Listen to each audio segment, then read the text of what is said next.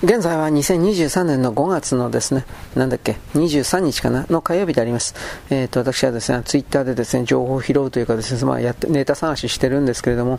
あの、東京新聞がすごいもん売りました。これ東京新聞の印刷会社というか、元の方が、企画したもんなんかな、どうなんだろうと思ったんですが、新聞紙ありますよね。で、その新聞紙の、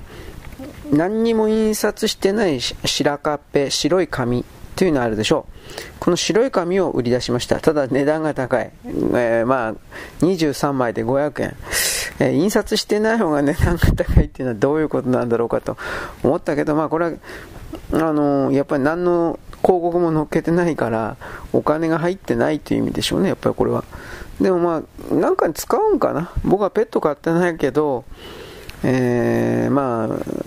犬猫の汚いものとかの掃除とかで新聞紙使わんかっつったら使うんでしょうね。僕はなんとなくそういう言い方をするんですが、一応、需要は、需要あるかな、こんな。なんかだいぶちょっとここまで言ってですね、なんかこんなもん需要あんのかなと一応思ったけど、売り出したということで、えー、ネットの中ではね、なんて素晴らしいんださすが東京新聞だってこういう時は褒めてるけど、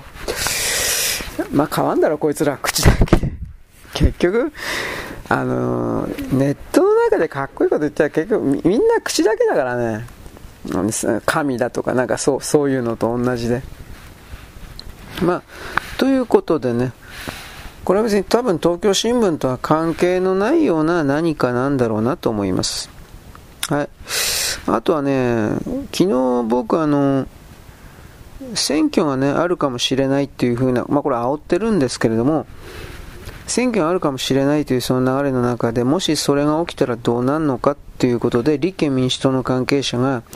えー、もし仮にだけど自分たちが今立憲民主党が内閣不信任案出したらどうなるかというと多分おそらくそのそれを契機としチャンスとして自民党はあの今この段階だからね追い風というふうに見てるんだろうけど今この段階だから選挙するだろうとそしたらどうなるのかって言ったらあっという間に、えー、なんていうか立憲民主党は溶けて消えるというかなんかそんな表現をしてましたね実際そのなんかテレビか何かかなまあとりあえず骨も拾えんと立憲民主党は完全に吹き飛ぶだろうと。すごいこと言ってますね。吹き飛ぶとかって言われてもな、なんてことも思うわけですが、ね。でも、なんていうか、何にもしてないもんね、立憲民主党。国民の役に立つことをしてないから、そういうのね、昔はともかく今ちゃんと見てるしね、で、今の、これら野党勢力含めて18歳からの選挙権、これ野党勢力ももろ手を挙げて賛成したけど、そういうふうにすれば若い勢力に自分たちが、えー、支持されるというか、まあ、多分そういう考え方で見ていたんだろうけど、逆効果でしたね。いわゆる若い勢力性の、いや、立憲民主党の中に回したら僕は死んじゃうよみたいな、これを普通に思ったということで、はい。あとね、あの、日経平均がなんか3万1000円か3万2000円か、とんでもなく上がったという言い方をするけど、日本の金融株式市場っていうのは、いわゆる、その、なんていうかな、外国筋の資産家とか投資家、投機家、関係機関のお金の避難先なんで、別にその日本の全ての企業というか、そうしたものに対して将来性があるからこれを買うんだとか、そんなんじゃないと思います。まあ別にそのね、あの、将来性がないというふうに見てるわけではないだろうけど、でもまあ結局のところね、今この瞬間のその他の欧米とか中国だとかいろんなところの地域に突っ込んでいるお金を一時的に日本に避難させておかなければいつどっかで、えー、クラッシュというか小さな暴落という言い方をしましょうか。小さな暴落が起きるか分からずそしたらやっぱそのね自分が顧客から預かっている命の次に大事なお金が目減りしてしまうかもしれない。そういう時はやっぱ日本の市場本当に上手に、まあ、何ですか？一時的に財布代わりに使われるというのは昔からそうでしたから単にそれだけのことなんだと思いますよ。一時的には集まっただけ。まあもちろんバフェットみたいに、えー、長期のあ中長期ですね。そんなに長期ではないですね。中期長期レベルにおける投資として今は日本に突っ込んどいた方が資産は増えるという形での行動をとる人もいらっしゃいます。だからそれは何とも言えないところです。はい、次。あのー、これ僕はあんま興味ないというよりも、何なのかね。秀吉さんが使ったゴールドでできたですね、お茶の道具っていうやつがなんかあったんだって。あのーこれは、東堂高虎さんの子孫っていうのは、まあ、東堂高虎さん子孫いたんかと思ったけど、これが諸般の事情で売りに出す、まあ、借金なんだろうけどね、借金とか相続税とかきっといろいろ、とりあえずお金を払う必要に迫られる何かがやってきて、手放さざる を得なくなったんだろうと思うけど、とにかくこの秀吉さんからもらったのであろう、この茶器というものが、えー、3億円のお値段だって。すごいですね。想像もつかんわ。3億円とかって言われても。ま、ま、誰、でも、なんかね、安いっていう人いますね。あの、価値で言ったら。そうなんかな。まあ、俺、まあ、別に10円でもいらんしな、こんなお茶の、ね、お茶の道具なんかもらったよ。ありがたくもないしね。まあ、好きな人は、まあ、資産をですね、右から左にやっとくという意味においては、こういうのを使うっていうか、いるんでしょうね。はい、次。マリオがね、スーパーマリオですよ。えー、っとね、21億超え、え、12億ドルだったかな？売り上げ。これを超えてですね、まあ、正確な数字僕忘れちゃったけど、今んとこアニメにおける売り上げ、えー、全米？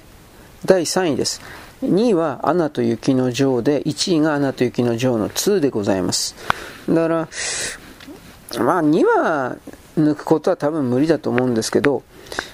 アナ雪女の1位にはもうだいぶ近いので、1億ぐらいの差だったな。そこ、そんなに離れてなかったかな。まあだからそれなので抜くだろうと言われています。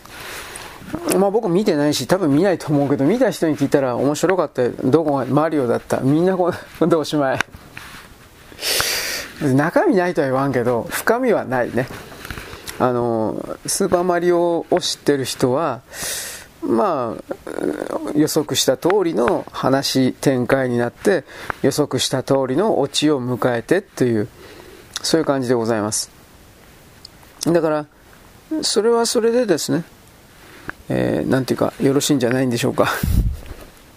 俺何とも言えないけど。ということでですねあのー、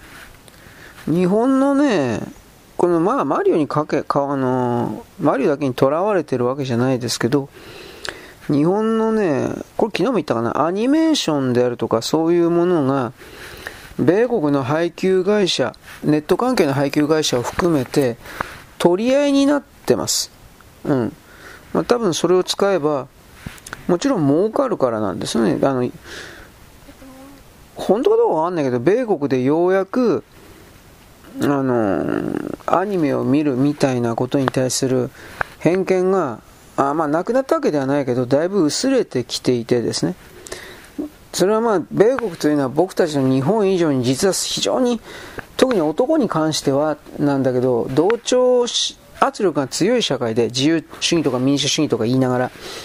今その極左の左がうーん潮流をばっこしてるからかもしれないけど男はこういう風なことしてはいけない的な、それが本当強くて、女はこういうことしてはいけない的な、まあこれもあるんだけど、その流れの中で、あのー、なんていうか、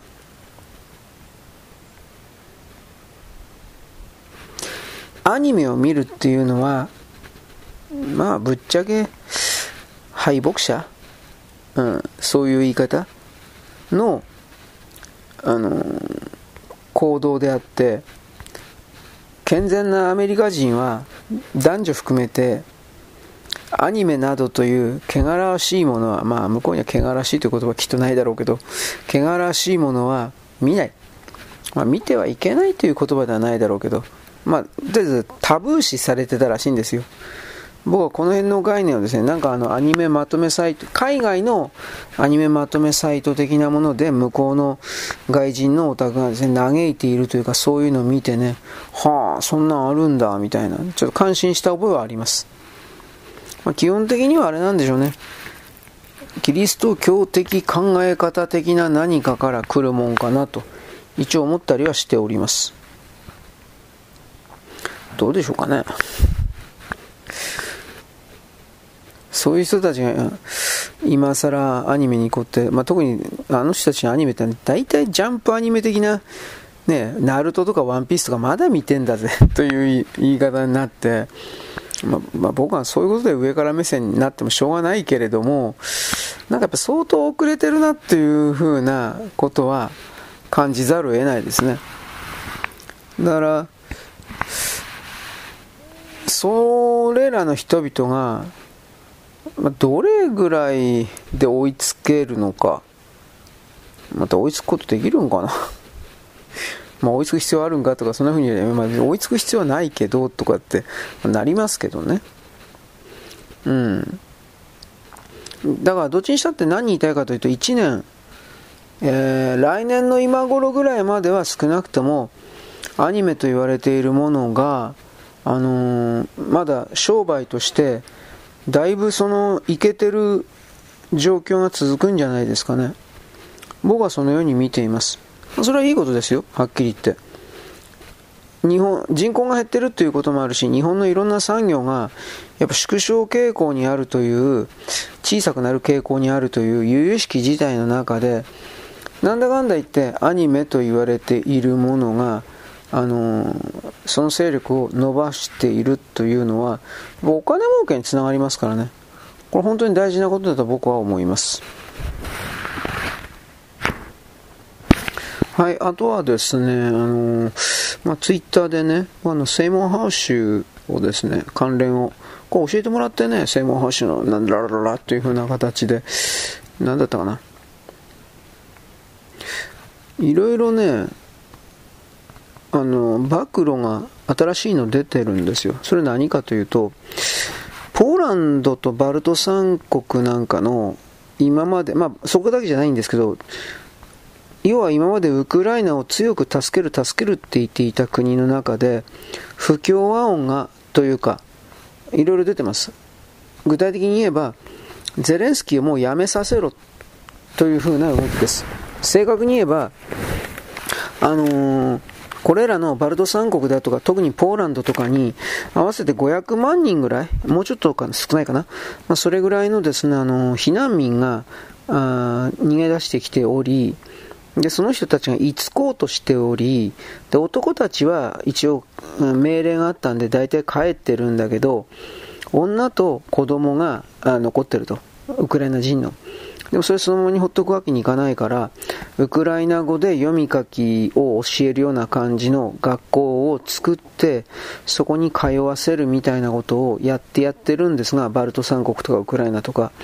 ところがやっぱりその、ものすごいお金かかって、それはあの、戦争が終わる前に、例えば100というレベルの予算だったものが今300とか400になってて、で、それがやっぱりその、これ以上続けられないと。だから、もう、なんていうか、戦争を停戦してくれと。とりあえず、お前らのウクライナの言いたいことはわかるけど、理解するけど、でも、俺たちの身にもなってくれと。これ以上の、できないと。いうふうなことを言ってんですけど、もうゼレンスキーは首を縦に振らないんですよ。あの、ぶっちゃければね、戦争を停戦したいっていうんだったら、私一人では、ゼレンスキー一人ではどうにもならないと。関連するような将軍たちと話をし、彼らを説得しなくてはいけないんだと。で、ここから、ここからいいですか？そのためには金がいるって言うんですよ。あの人は、ゼレンスキーは。じゃあ金がいるから無理だっていうふうなことを、ポーランドとかバルト三国のその停戦しろっていうふうに言ってる人たちに言って、で、まあぶっちゃければお金の要求してるわけです。世界中に行ってですね、あのー、このゼレンスキーという男は金よこせ金よこせばっかり言ってるけど果たしてその金がもはや本当に停戦だとかちょっと待ってねいろいろな事態の沈静化に使われてんのこれ？ということ。まずここを見なくちゃいけません。多分使われてないでしょあとね西側からいっぱいのあの兵器の供給があるとか言ってるけど口径、つまり弾の直径ですね、口径とかですね、銃の規格がそれぞれみんなバラバラなもんだから、結局前線で全然その伝わ、なんていうか使えないというか、うん。口径とか仕様が全然違うんですよ。で、あの、戦争をやるためには、その、こういう補給を含める何もかもができてなきゃいけないんだけど、それがこのバラバラな兵器を渡されたもんで全然できてなくて、で、各戦線でウクライナ兵というものは負けてるんですよ。僕これも多分言ったと思うんだけど、そうすると、それを通じてですね、あの、まあ、バフムトとか落とされたでしょう。そういうのも原因にあるんですよ。あとあの G7 の時にさ F16 をね供与するとか供与しないとかなんかいっぱい勇ましいこと言ってたけど基本的にこのパイロットがねあの全然違う飛行機乗ってっからウクライナ兵ってスホイとかミグとか乗ってたからそんなもんね訓練したってうまいこと飛ばせるわけないんですよ。で実際その訓練が非常に遅れております。難しいんですよ F16 って。そんな東側の戦闘機に慣れていた人からすれば。あのレバーの位置というかそういうものも確かあれって左腕レバーじゃなかったかな。なんかあのあなたがですね戦闘機ほら真ん中にレバー1本あるあんなんじゃなかったはずです。あのガンダムのコックピットみたいに右と左でねなんか違う操作するんじゃなかったかなと思うんですが、まあ、気になる人は検索してください。だからとにかく間に合ってないんですよ F16 のパイロットが。だから多分これおそらく出たとしても、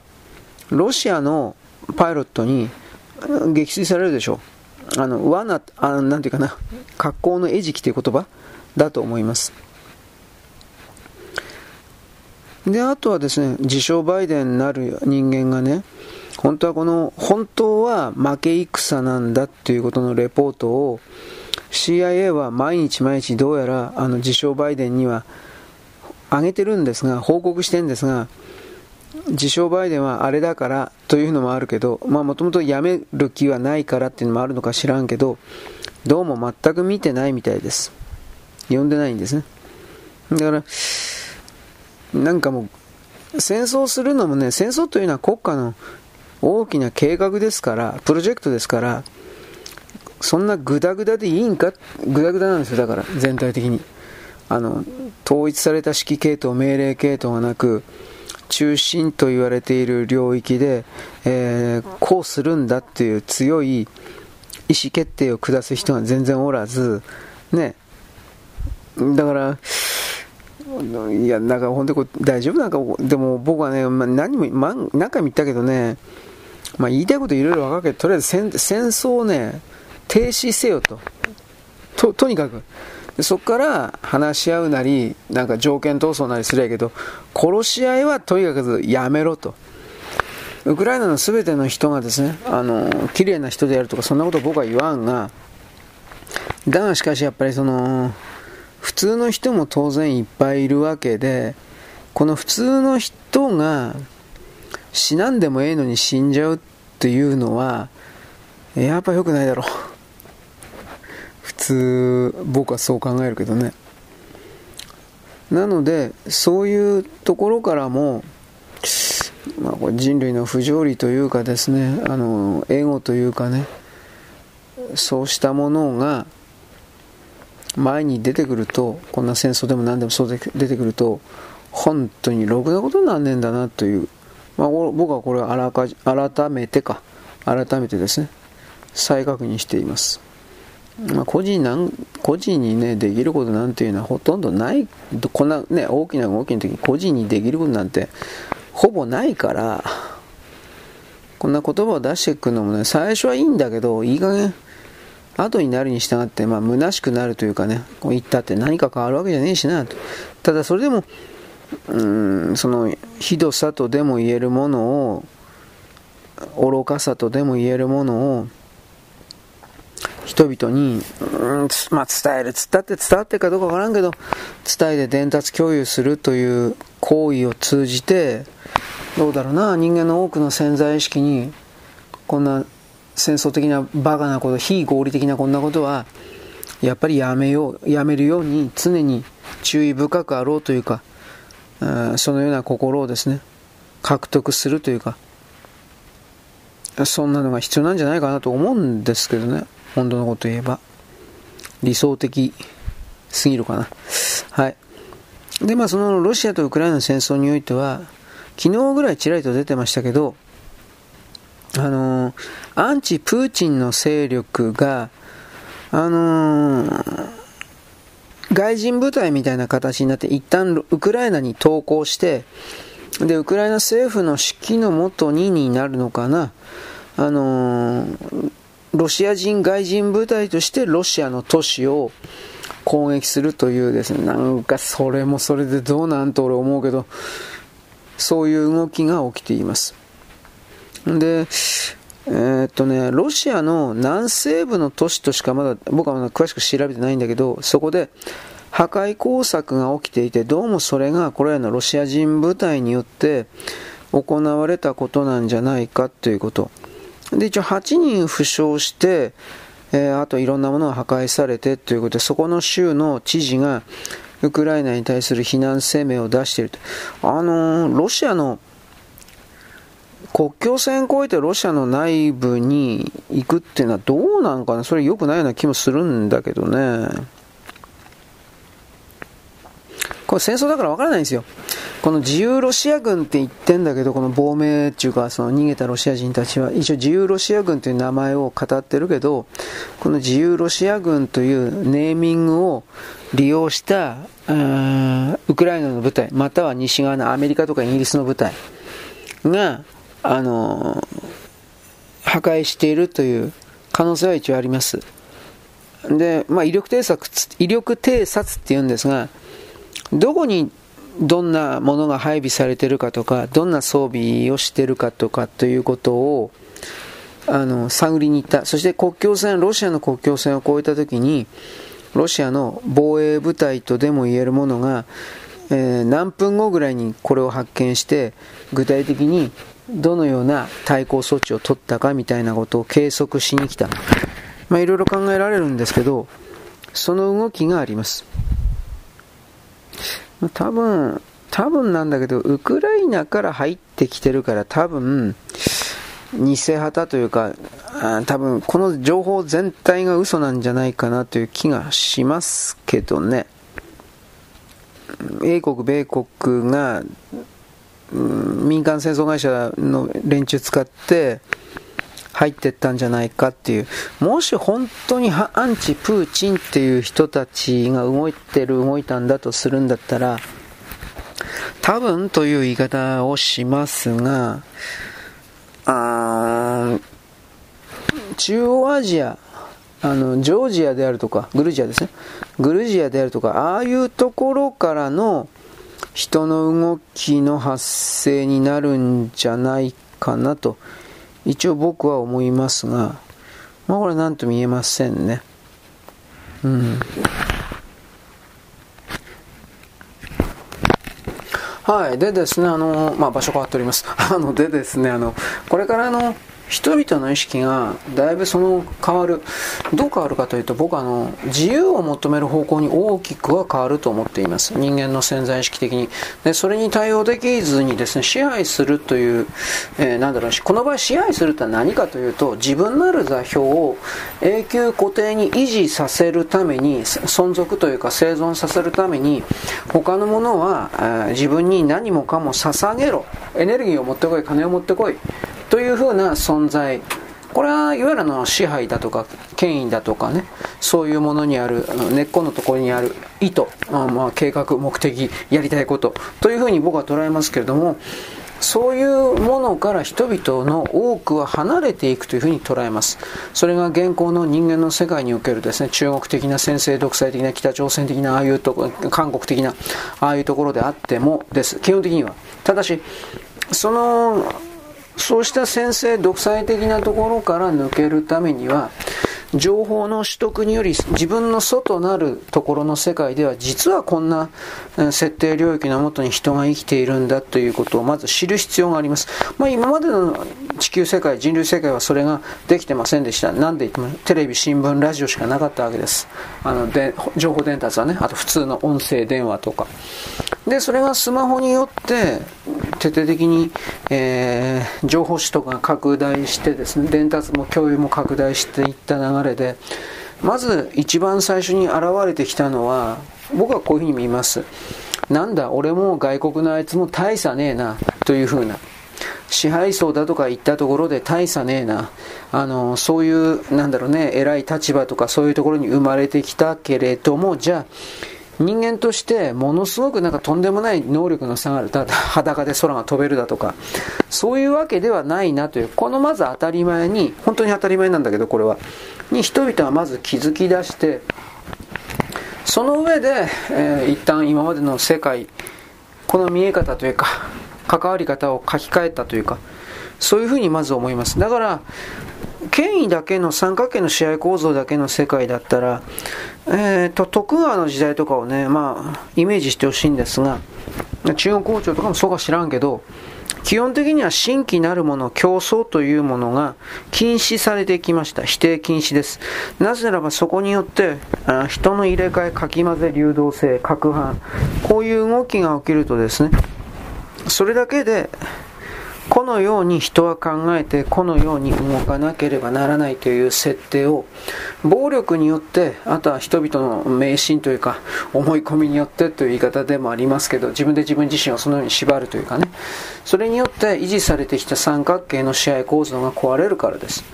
徳川だったら徳川というものをですね、頂点とした死の交渉の世界あったでしょああいうものが壊れるからです。つまり町民だとかですね、農民の世界から、例えば火薬であるとか鉄砲であるとかそんなものが仮にね、いきなり生み出されてそれが量産されるような体制が作られたとしたら、その武器を持って、いわゆる武力、命の奪い合いによってですね、えー、その例えば徳川体制であるとかそれにつながるような人々が殺されることによって体制が全部変わっちゃうわけです。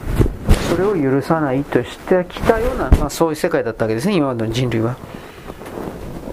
まあ、それが情報伝達のあととと拡大によって、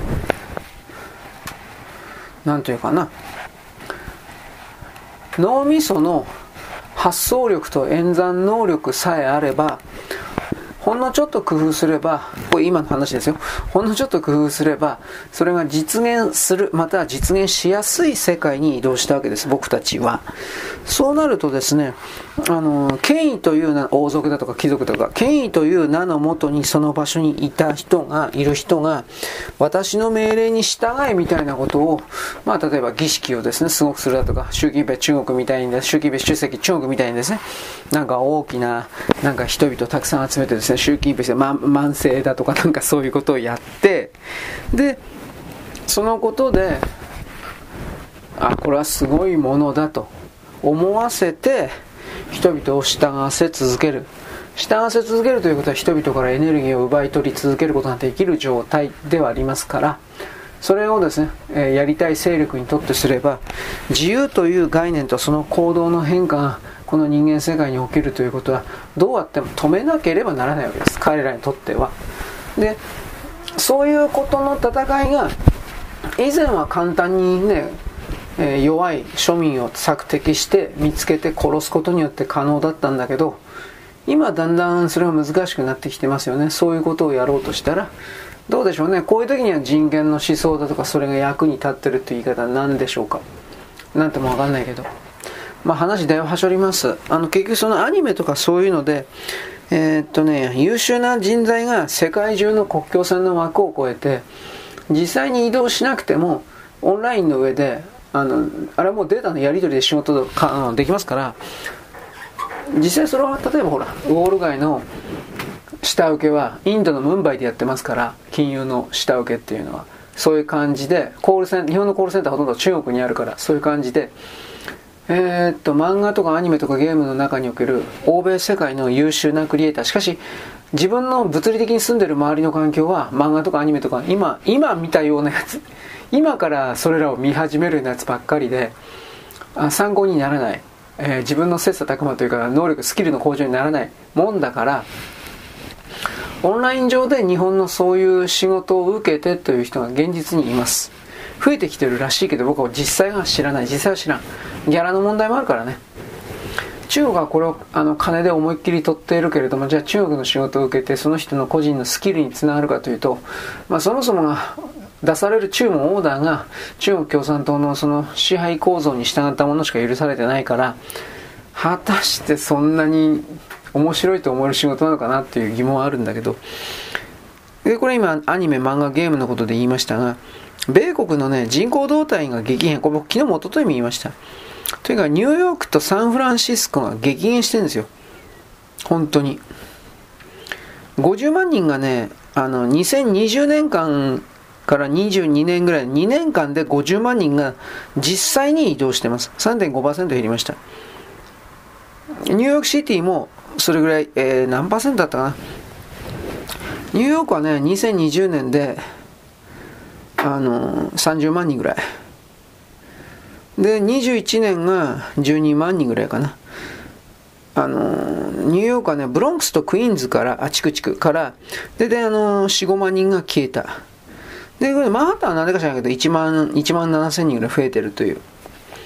まあ、これね、大体は生活費らしいんですよ。あの、ニューヨークに関しては。家賃の高さは世界一だと。ね。まあ、4人家族で8021ドルぐらいかかるんですね。もうめっちゃくちゃ、どうね、どうやって生きていくのかなと思うけど。だから、カリフォルニア人口移動が実際に人口移動ひどいもんだから、あそこにシリコンバレーあるけど、サンフランシスコとか、あの、ゴーストタウンになりつつある、本気で。で、あの、 GAFAM が不況だっていうのもあるし、今日か昨日これ発表されてるけど、メタあるでしょ、ザカーバーグの。えー、っと、メタに投資しすぎて、えー、という言い方だね、回収できてなくて、1兆円、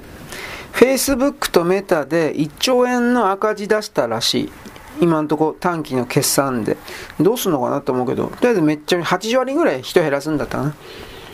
で、その中で反対に人口増えたフロリダとテキサスとアイダアイダホとかモンタナと、まああとジョージタウンとかね、そういうとこ。まあ、税金の関係とかそれも言ったけどさ、人が増えれば税収も上がるわけです。そうすると、あの、できることが増えるわけです。ウハウハです。で、その州における、うん、なんていうかな、州知事、為政者は、俺は俺の力でやったんだよ。というふうな、まあ、偽装工作を得るわけです。ディサンティスが大統領選挙に強気なのも、この人口の移動のことで、えー、税収が増えたからです。で、それが自分の手柄だと言ってるわけです。多分それだいぶ違うと思うけど、この人が増える、人が移動するということと、人類全体の人口がものすごく減っていくということの流れの中で、人間が資源として取り合い奪い合いになるということ。しかし無能な人間はやっぱりいらないので、それぞれの人々が、あ一一人一芸、まあわかんないけど何か、そういうものを見つけて磨くということをやっていけば、あ自分が高く売れる、取引してもらえ、まあ奴隷市場じゃないけどね、取引してもらうという概念。そういうものをもう今の段階でもってですね、世界を見自らを変えるということをやっていった方がいいんじゃないかなというのは今回のとりあえずの結論なんでございますよ。よろしく。ごきげんよう。現在は2023年の5月の23日のですね、火曜日であります。日本においてたくさんの人々が年間100万人から150万人死んでいるからというふうなことを私はあなたに言いましたが、このことに関してはですね、あなた市役所関係でですね、知ってる人がいたらこっそりと聞いてみれば、なんかそんな話聞いたことあるんだって言ってくれるかな、多分言ってくれないんじゃないかなと思うけど、まあ言ってくれるかもしれませんと言います。でもその具体的には100万人、150万人年間に死んでいたら大変なんで、日本に一時的にいるような外国人であるとか、そうしたものもカウントして、日日本の全人口というものは変わっていないといった演出がなされておりますが、もともと日本で生まれ育った黄色人種の日本人が減っている。えー、日本語で読み書き思考することしかできないような土人の日本人が減っている。その概念は持っておく必要があると思います。つまり人の入れ替わりがあるということ。しかし、あの、外から入ってきているそうですね。例えば、セイロン諸島であるとか、そういうですね、肌の黒い、まあ、インド人みたいな感じの人にしたところで、大体1年か2年、2年もいらねえな、1年ぐらい真剣にいてですね、なんかあのー、生活をしているとですね、基本的には、日本語をきちんと覚えたら、別にまあ生活様式習慣までは変わらないんだけど、考え方としてはだいぶこちらの日本人、土人の側に近いような発言、行動をするようなそうした人が生まれてきているのも事実です。しかし彼らがずっと日本にいてくれるかどうかはわかりません。で、そういう彼らを日本に引き止めるためにという言い方ですけれども、えー、第2種の労働者だったかな、まあ農業であるとかサービス業とか、いろいろなところにおいての今まで外国人の参入を拒否していたような、それらをですね、えー、だいぶ受け入れるという、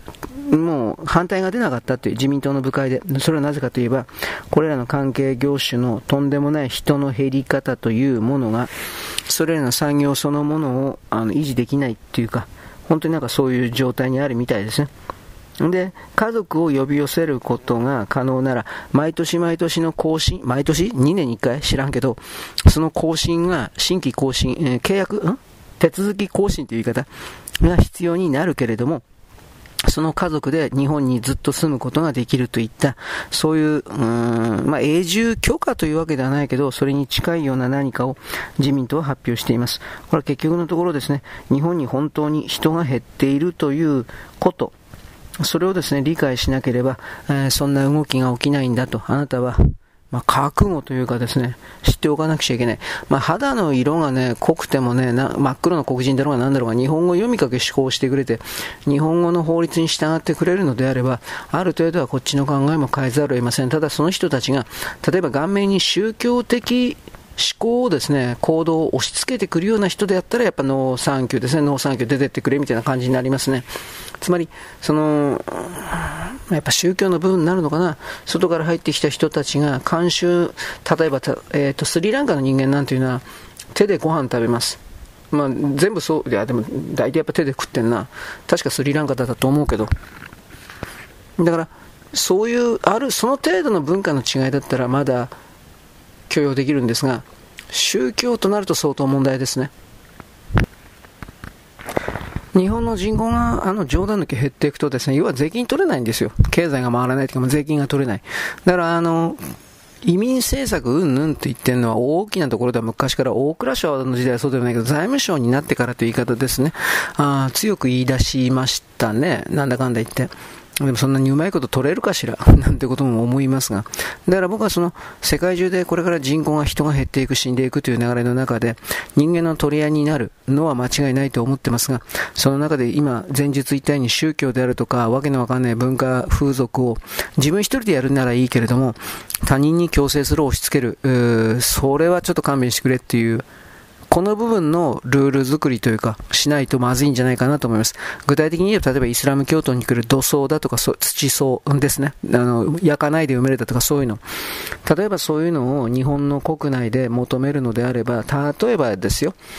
ご遺体を完全なる防風処置して、そして、えー、完全なる密閉された鉄管というか、一体化されたような棺の中で、で、一旦そこに封入してしまったら、二度と外から、まあ、ある意味溶接とかなんかでバーとかってやらないと、絶対に開くことができないというふうな、つまり内部で死体が腐ることはもう分かってるんですから、死体が腐って棺も、あの、砂漠だったら問題はないけど、日本はドロドロの湿潤な土壌でありますから、ご遺体からですね、腐ったご遺体からばい菌がいっぱい出てくるのは、で、地下水なんかに染み込む可能性、危険性というのは当然あるわけです。周りの環境が違うのに、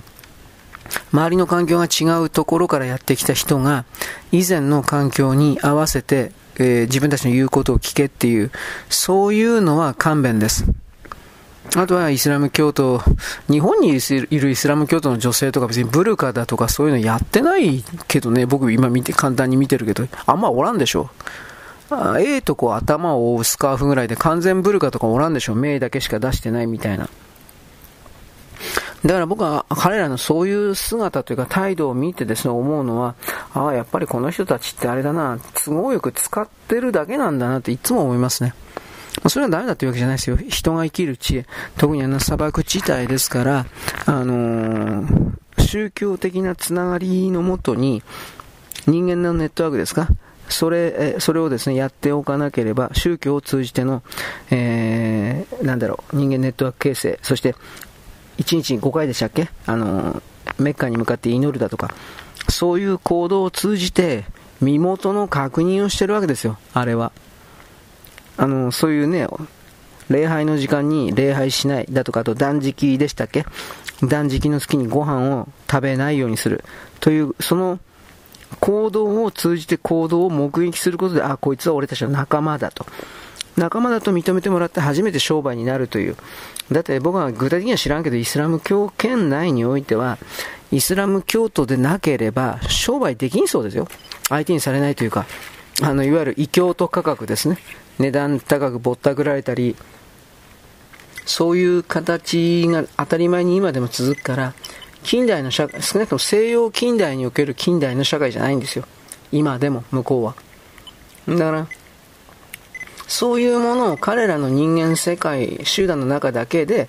維持している分には、まあ、知ったこっちゃない勝手にやってくれなんですが、他の国、この場合日本ですね。日本にやってきてまで、そういう傲慢な態度という言葉使いますけど、それをやってもらったら困るんですよ。いや、僕はね、少なくとも。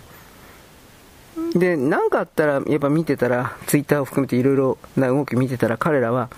すぐ徒党を組んで集団を形成して、その上で、あのー、強く、うんまあ、支配するというか、強制するというか、うな促す？わかんないけど、やってるでしょう。ああいうことをするから、結局最終的には、信用されない、信頼されないんだと思います。まあ、だから、支配とコントロールを求めてるわけですよね。なんであれ。で、その支配とコントロールを他人に強制する動きの理論的背景というか、その理屈は、まあ彼らにとってはアラーの神だとかコーラン、クルーアンとか、過去の誰かが編纂した文字ですよね、文章。それに従ってるだけに過ぎないのに、えー、自分たちは正しいんだとかって、まあ、やるわけです。でもそれは彼らの理屈であって我々のそれじゃないんですよ。だから、従え従えっていう人は、本当迷惑ですよね。僕はその言葉しか出さざるを得ない。まあこれ、だから今、イスラム教徒っていう言い方しましたけど、これはもちろんですね。ちょっと待ってね。中国人ですか、朝鮮、韓国人ですか。もちろんこれらにもありますよ。あのー、彼らが、イスラム教徒であろうが、儒教圏の人間だろうが、彼らが今この瞬間、豊かな生活を甘く受け取ってる、感受しているっていうのは、西洋近代合理主義の設定のもとに自分たちの国家の内部を作り変えてきたからそうなっているんであって決して彼ら自身の昔から受け継いできた土族の民族的な何かの延長線上ですか？そういうものによって彼らの国が作られたわけじゃないんですよ。これは日本だってそうですよ。にもかかわらず、そのある意味、西洋近代合理主義的空間とでも言えるものに対する何の敬意も持たず、その上でそれを西洋近代合理主義的な何か大きな概念の上に自分たち民族と称される本当に少ない土人たちの中だけで通用していた、通じていたルールを接ぎ木して、盗んで、全体構造を盗んで、で、その上で盗んだそのシステムに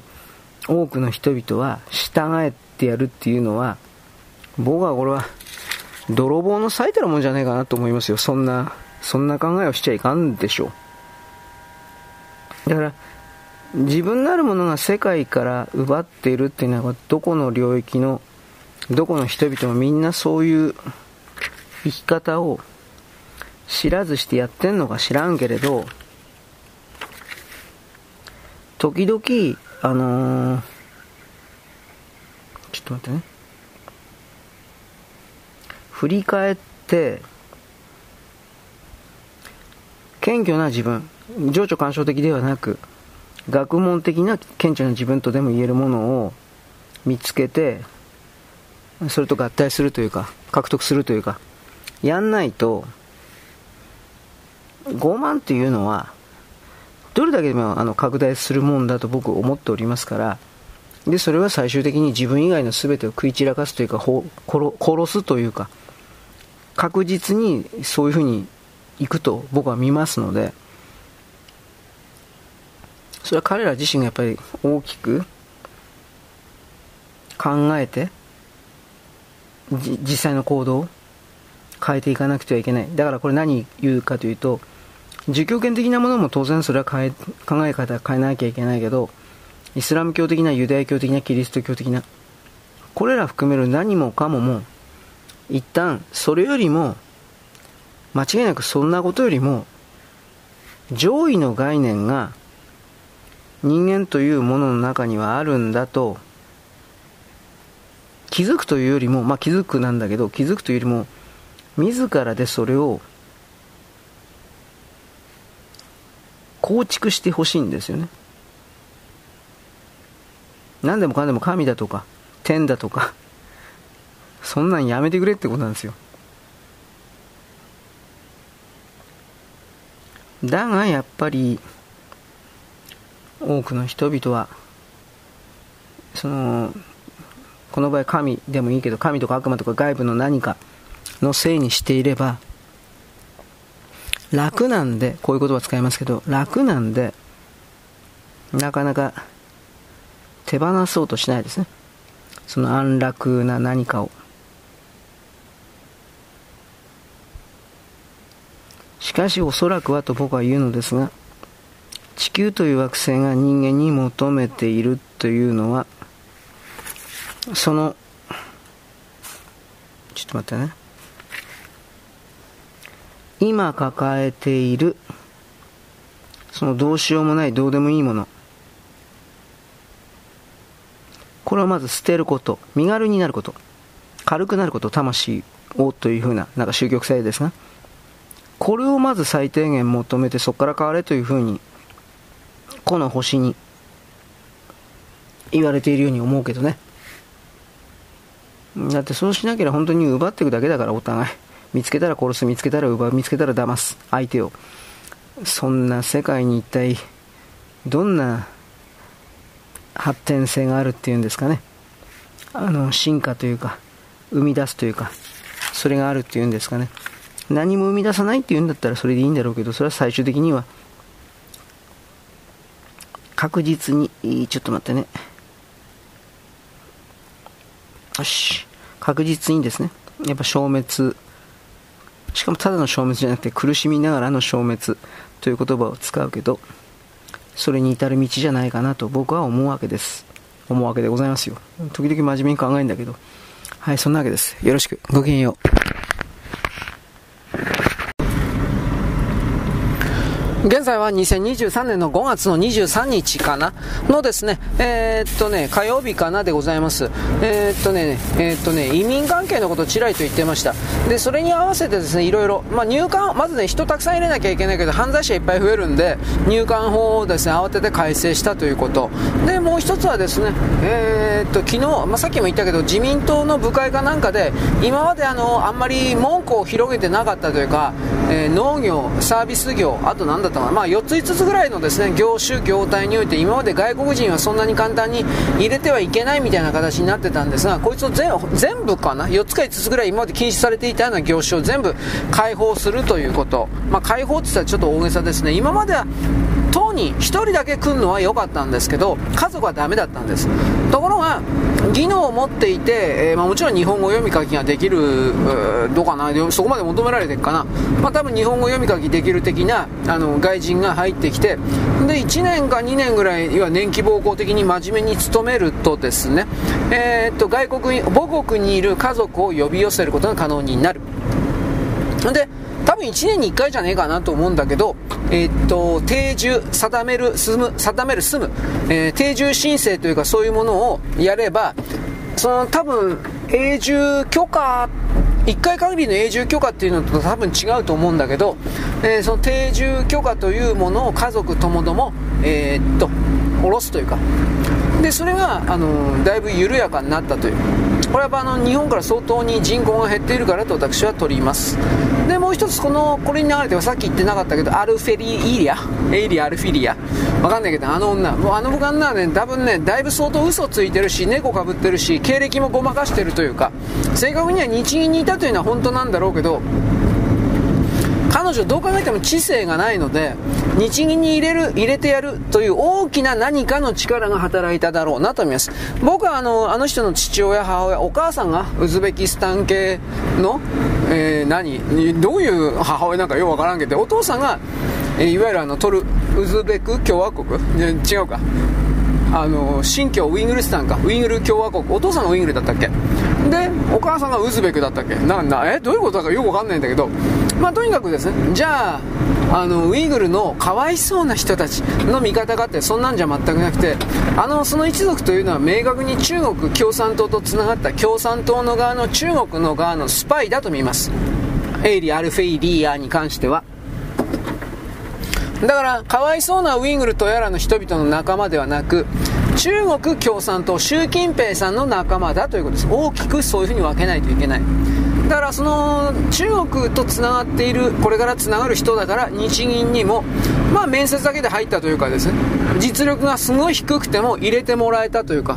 なんかそうした力が働いてんじゃないかなと疑います。そんなそんなことはよくあるからはっきり言って。昔のね武家大名とかとかねあと政治家議会の息子である議員の息子である娘である人たちが NHK にフリーパスで入れるみたいな感じ入社できるみたいな感じと同じような力がアルフィリアにはですね多分働いただろうと見ます。で最終的にその日銀での業務内容情報ノウハウを全部中国に流してただろうなと僕は見ます。日銀という中央銀行のやり方全てを。から僕は今の時点であの子は、あの人は明確に中国のスパイなんだな、このアマという風な、ここまで思ってるので、僕は、僕はあなたと違って人間腐ってんです。常に疑います。こいつは中国のスパイに違いない。俺の近くでハンカチ落とすような女いたら、そいつは全部中国のハニートラップの女だ。旗殺せって。いや、殺しちゃダメですよ。でもね、そういう具体的にね、ハニートラップ仕掛けるようなやり方のマニュアルネットとかに出てるんですよ。相手の後ろに何メーターぐらいで近寄ってハンカチを落とせとかなんかそういうの本当に出てるんですよ。でそれで日本の自衛官これ日本の自衛官だけじゃないんですよ。正確には。アメリカとかイギリスとか他の国でも全部同じやり方でやられやられてるんですよ。大体はハンカチを落とすんです。で落としましたよ。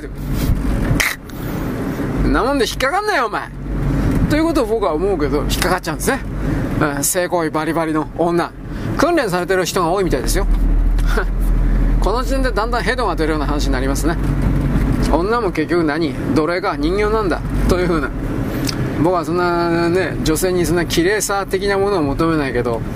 明確に相手を支配コントロールする目的のためにそうした訓練を受けるような女というものはやっぱ軽蔑しますね基本的には。まあでもそれで食っていかなくちゃいけないでも同情しませんね。全く同情しませんね私は。ということで相当やられてるということなんですハニトラでね。うん。まあ、あの、アルフィアが、エイリー・アルフィアがそういうタイプのキャラではないとは思うけど、でもスパイ的なことやってるという疑いで僕は今のところ彼女を見ています。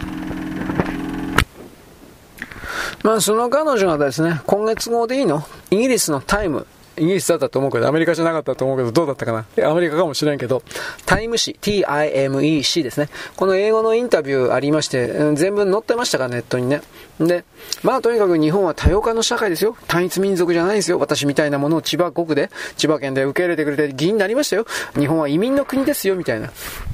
もう誰から命令を受けてるかわかんない。まあ、こいつ河野太郎の派閥というか、後見人河野太郎だからね、もう、えー、まあ、コロンビア大学でしたっけ、えー、優勢主義者の学校でしたっけ？ね。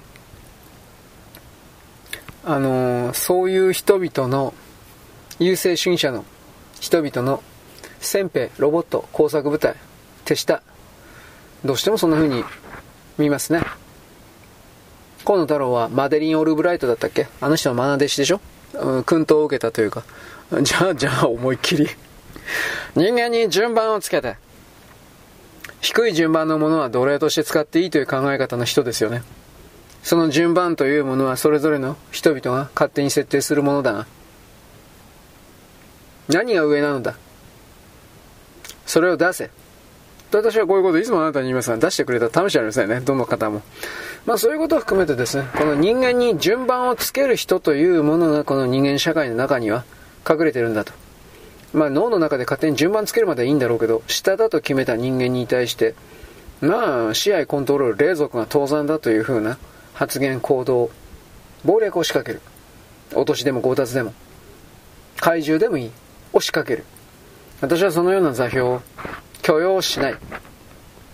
認めないとか許さないとか言ってもいいんだけど、どうせ何も変わらんからね。でもやっぱりその、自分はそう思うということは言っておきます。私はそのような人間の順番、人間に順番決めて、こんな、こんなことしていいんですか？こんなやつ許していいんですか？というふうに、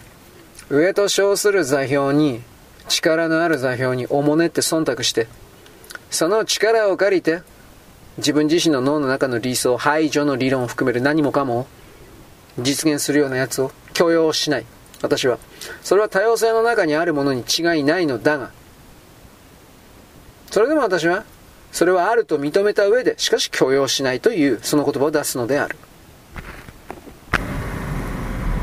はい、話題変わります。あの、うん、はい、コンビニ行ってました。すいません。あのー今日はですね、お月さんと金星がですね、あの、真横に並んで、最接近して並んでおります。天文現象においてはですね、僕何かわからないんだけど、とりあえず相関でございます。あの、見られる人はいいですね、よかったですね、と一応言います。23日ですね。なんかあの、24世紀に関連してんのかなと思うけど、まあわかりません。えー、金星はですね、今は宵の明星、明け、明け宵です、あ、宵ですね。宵の明星で夜出てますね、朝じゃなくて。で、えー、っと、西の空ですね。えっ、と、明けの明、宵の明星、明けの明星は東ですね。あ、夜明けですね。ややこしいね。なんであんな風になるのか僕はバカだから未だによくわかんないけど、地球よりも内側から、ま、内側回ってっからだよって、それ説明になってね俺昔言ったことあると思ったんですけど、まあいいです。はい。で、その、月と地球、月と金星が最接近して、昔なんか木星と金星とかそういうのもいっぱいあったけど、なんかこういうのってね、関係あるらしいですよ。はい。えー、うるせえ。あの、LGBT のうんぬん。えー、っとね、まず FOX ニュースがだんだんと極左に負けている的な記事、えー、っとね、FOX ニュースの中のトイレ、便所、これはですね、男女共用で、なんかトランスの人はですね、えー、自分が女だと思ったら、女の便所入っていいそうです。そらお前犯罪者いっぱい出るからやめとけよと思うけど、女嫌だろお前、冗談抜きで。俺だって嫌だよお前、そんなこと言われたってお前、生きていい,、ね、いいよって言われても絶対下手かねえよね、女のトイレなんて。と僕はこういうふうに思うんだけど、トランスの人は違うんでしょうね。あとはなんか女性の大会で、女性の高校生の大会、賞金、ん？高校生かな？また賞金かかってるような大会で、トランスの男が、えー、っとね、3位か2位に入ったんですかね。優勝かわからんけど。で、そのことで4位に落とされた女の人が、ファックユーみたいな形で、まあ、中指じゃないけど、親指を下に向けて、立てるというか、まあ、なんかその、えー、Go to Hell だっけ？なんかそんな感じの、こう、活動している写真、うん、ポーズをしている写真がね、ツイッターで回しててですね、全米においてはその通りだ、あんたの言う通りだよ、みたいな賛同の意見がいっぱいあります。反対意見もあるかも知らんけど、俺はちょっとわかんないね。見てない、その反対意見は。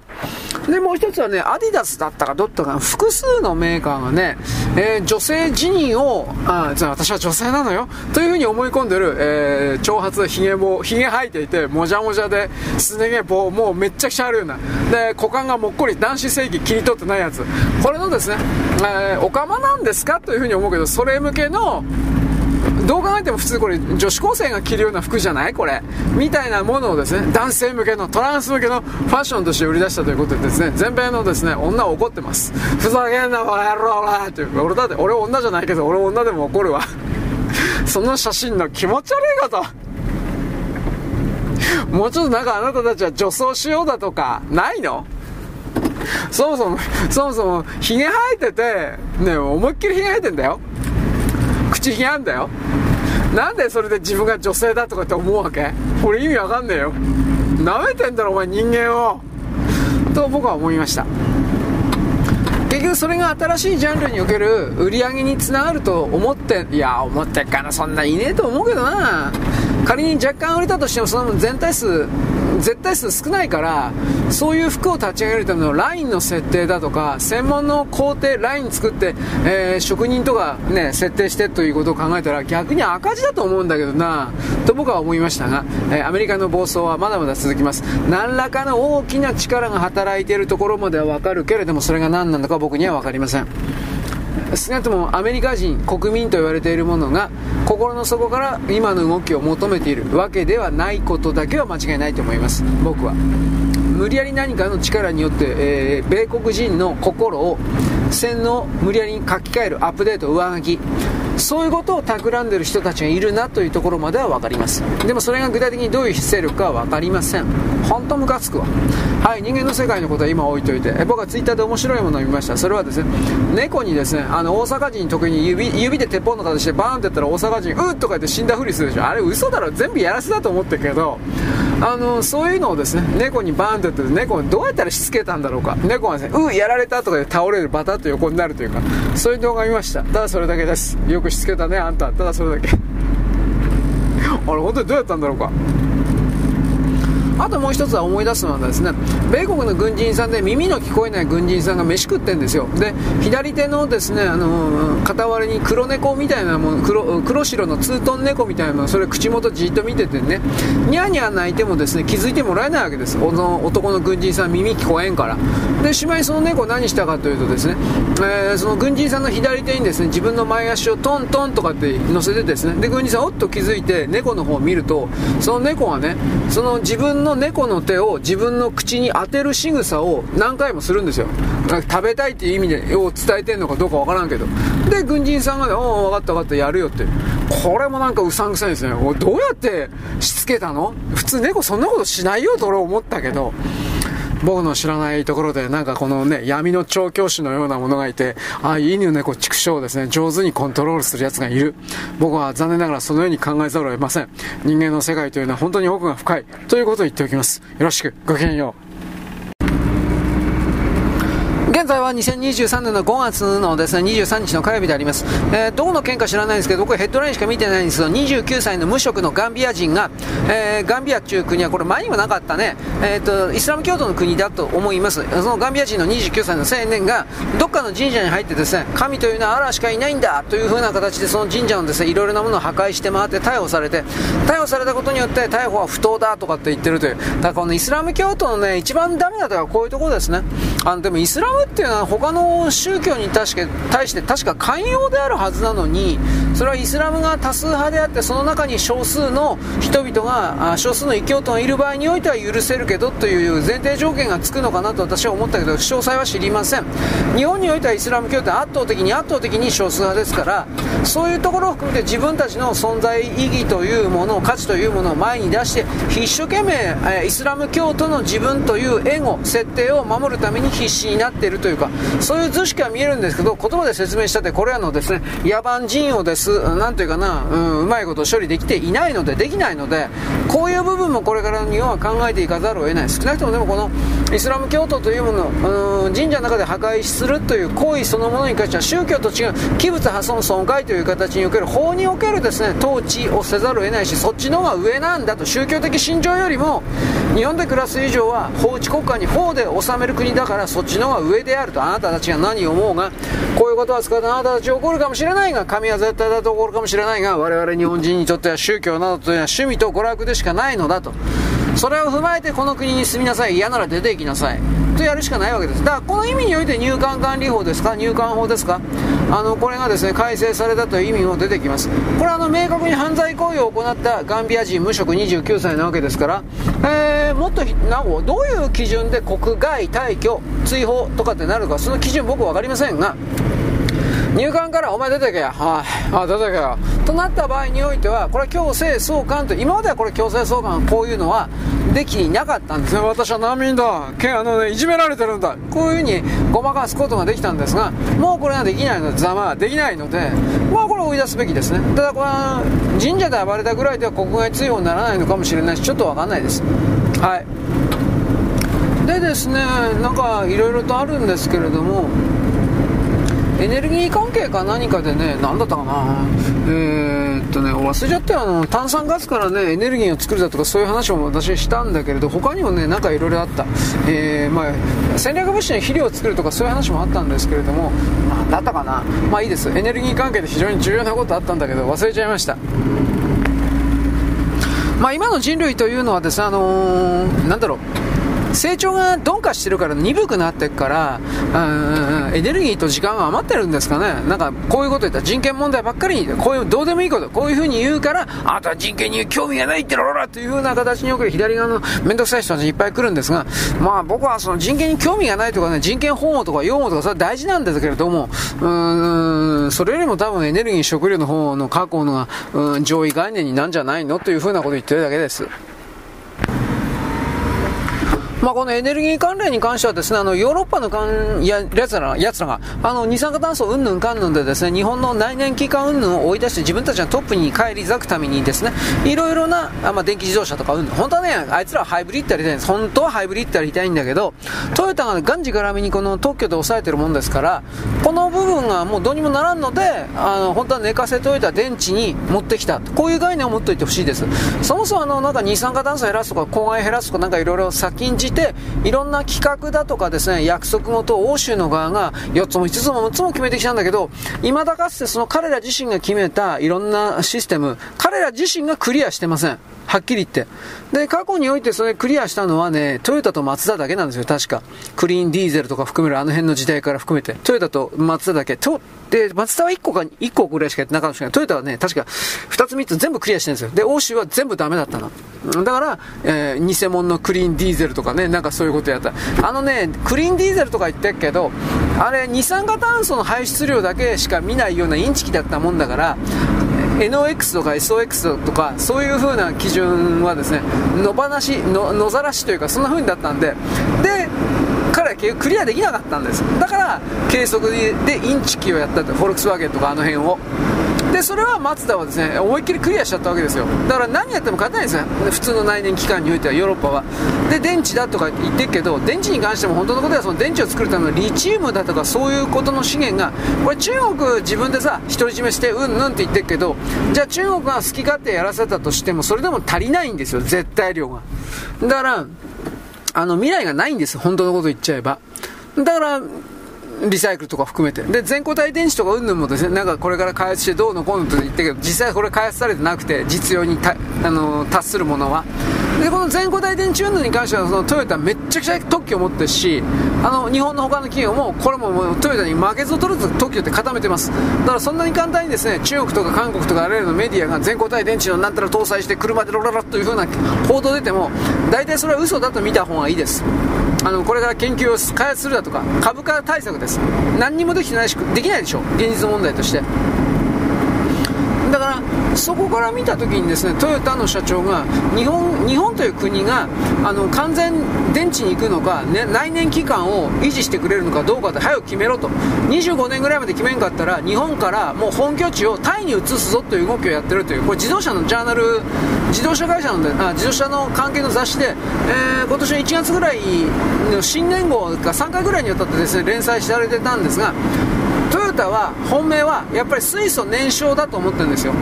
水素燃料電池ではなくおそらく水素をボーボー燃やす燃焼の方だと。でそれ日本がいつまでたってもその水素の内燃機関燃焼とかそれもやんないもんだからアンモニア燃焼とかも含めて全部燃焼の部分を維持しないもんだからそれだったらもうしょうがないのに全部電池に行くっちゅうんだったら俺はもう日本捨てるよというふうな形でタイに接近してると。でタイの巨大な流通会社まあ日本で言ったら黒猫ヤマトとか日本ツーンとかその巨大な巨大な50倍も100倍もあるような巨大な通運会社があるというふうに思ってほしいんですがこれと組んでですねそこで内燃水素燃焼のトラックであるとか、いろんな乗り物を開発して販売して、そしてその上で実機を、積み上げていくというか、そういう計画を立ててるんだと。だから、なんで25年かと言ったらですね、2035、10年、10年ぐらいかかるから、最低でも。35年ぐらいまでに形したいから、そしたら、リミットは25年。トヨタ社長が辞めたのは、変わったのは、これなんですよ。水素燃焼に、これを世界中に広めるために、電池、電気カーは今の人に任せて、自分はその水素燃焼の世界普及とか云々のために世界中飛び回るんです。こういうことを知らせてくれないんですよ、日本のメディアは全然。まああの僕は別に電気自動車否定するもんではないですけど都市生活者だけですね本当に。それは便利なんじゃないですか。あの無人自動車とかそういうものに関しても電気自動車の方がおそらくは普通に考えて親和性が高いです。別に内燃機関だったらダメだというわけじゃないけれども、えー、都市における短距離走って止まったり、えー、止まったり曲がったりとかそういう風な感じのだったら多分電気の方がいいんじゃないかなと思う。で電気自動車に関しては将来的には、えー、ここまでいけるかな？あの携帯とかでさスマホとかで非接触充電ってあるでしょ？なんかなんか置いとくだけで。ああいうような技術が、あのー、進んでいけば内蔵の蓄電池バッテリーは小さなものにしてそして外からのですね電磁波的な電波的な、えー、電気を受け取ってですね充電するということが可能になるという言い方します。ただそういうシステムだったら僕は人体に相当人間の肉体に相当なんか悪影響あるんじゃないかなと思うのでそういうのには乗りたくないですね。都市部にはもう近近寄りたくないですね。その電池がビーンとかで飛んでるような世界だったら。まあこれは分からんけどね。まあ、携帯電話とかスマホ程度だったら人体には悪悪影響ないけれどもそれが都市丸ごとだったら話は違うんじゃないかな。きっとね。あの電子レンジの中でみんな生活してるようなもんなんじゃないの？というイメージを僕は言いますがこれは僕の、えー、考えてることが間違っていることを祈るばっかりです。これ分かるわけないからねそればっかりは。とりあえずトヨタ社長とかトヨタとかみんな叩くけど本当に未来のことを見据えてるんですよ。どうしてどうしてトヨタを叩くのか。まあデザインは僕はあんま好きじゃないけど。ね。だけれどもあのー、国家戦略を企業がずっと結果結果として企業がやってきたということです。まあ三河の人っていうのはね、うん、あんま喋らんからね正直言うけど。ね付き合いづらいっていうのはあるんだけど。うん。お前らスパイだろってそういうこと言ったら怒られるけど。まあそんなわけなんです。視点を変えたらですね、トヨトヨタもですね、非常に、なんていうかな、見方変わると思いますよ。よろしく、ごきげんよう。現在は2023年の5月の24日ですね、水曜日だと思います。東京の28区において、これはなんとも、みん、見たかな？あの、公明党と自民党は喧嘩というかですね、この28区を抑えたい、公明党はどうしても抑えたいらしいです。詳しい背景事情はようわからんが、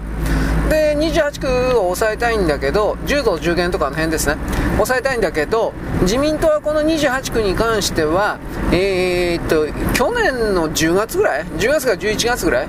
あのもうちょっと早いかもしれないですけど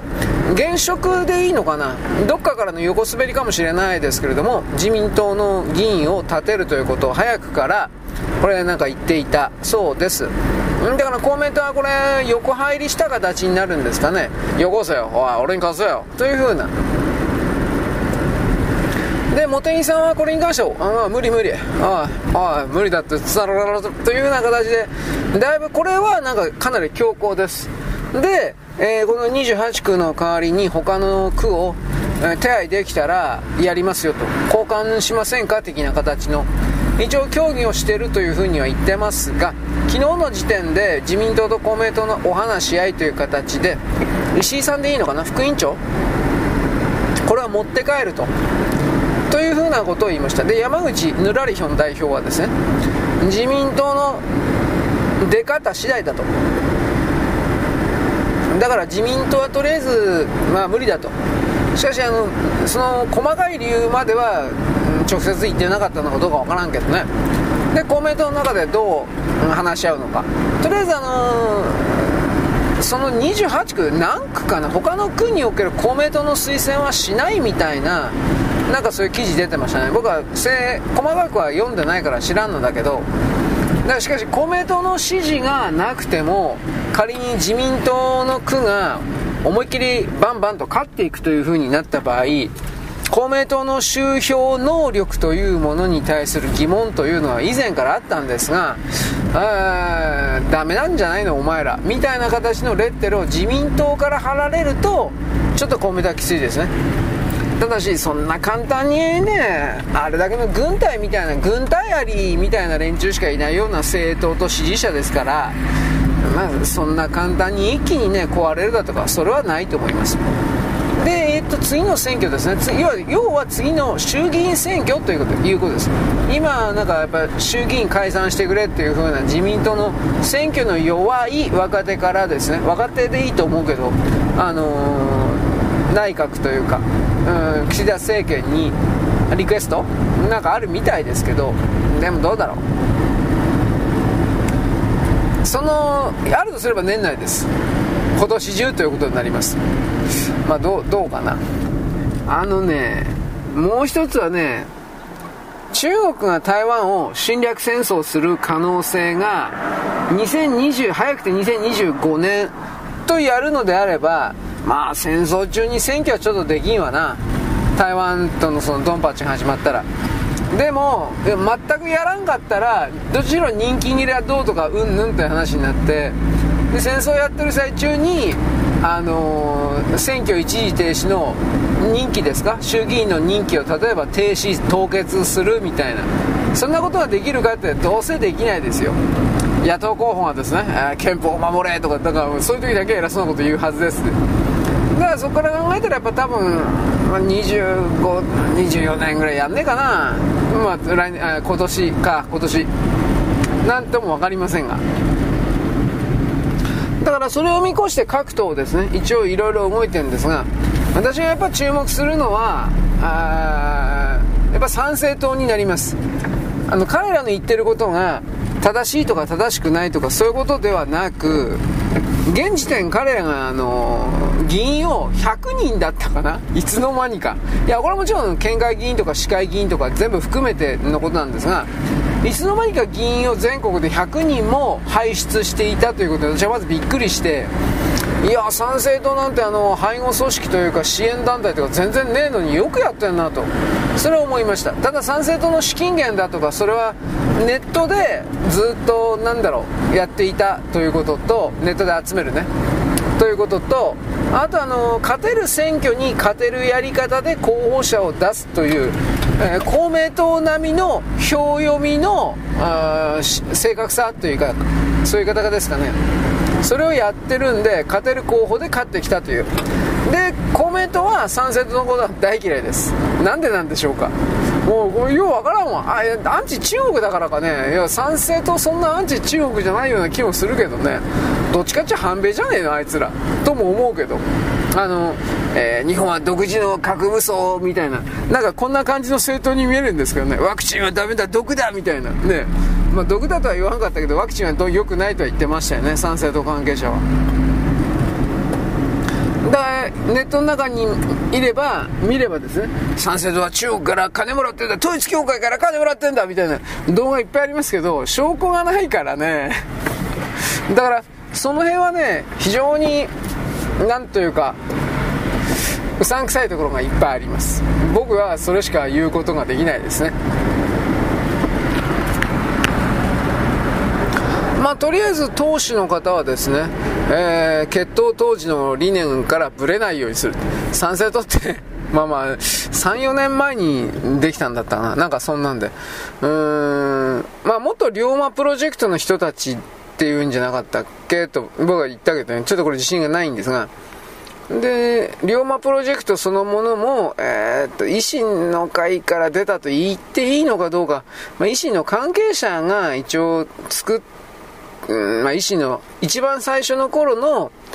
関係者ですね。途中で橋本さんと喧嘩別れしちゃってるから維新ともちょっと言えないような気するんですけど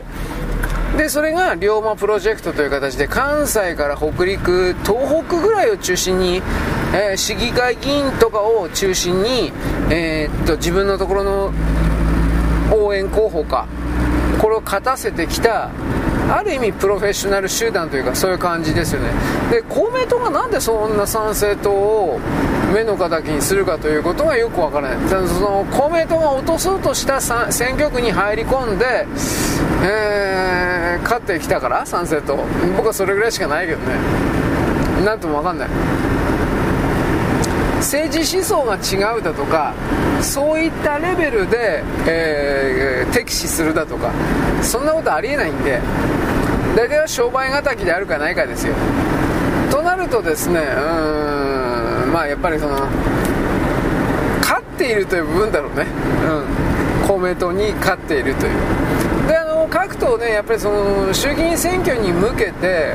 準備してるみたいですね。あの国民民主の玉金さんが今回というかもうもう多分年内か来年か近いとは思ってるんでしょう。だいぶよ候補者を擁立するみたいなことは言ってます。だから実際そんな数集めることできるんかなと思って。あの使えるようなのを。で一番期待を込めて言ってるのは維新なんですけど僕はねひょっとしたら維新は次の衆議院選挙でポキッと折れるんじゃないかなと実は思ってます。中折れというか。でその分をどっか他の政党に行くかね今言った3政党も一応候補者立てるとは言ってるけどいきなりそんなこと言ったってねね当選はしねえだろう。だからうーんちょっと悩むところだけど。一番被害を受けるというかどうしようもないのは立憲なんだろうなというところまでは分かりますただ立憲が負けたとこの票がどこ行くか僕は分かりません。ほとんど維新いっちゃうんかなやっぱり。うん玉金の国民民主には頑張ってほしいとは思わん思わんではないがどうだろうね。だからね国民民主頑張って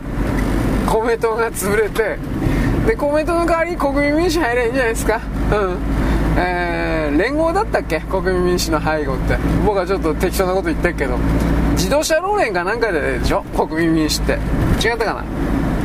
な？だからそういう今までのもう労働組合やってるから革新という革新政党というそういう時代じゃないからはっきり言って。何でもありになってるから。で自民党はとりあえずそういう形でむき出しで左側の政策をさらに強めて労働組合にがで接近してるという形の中で既存のまあ立憲も何でもいいけど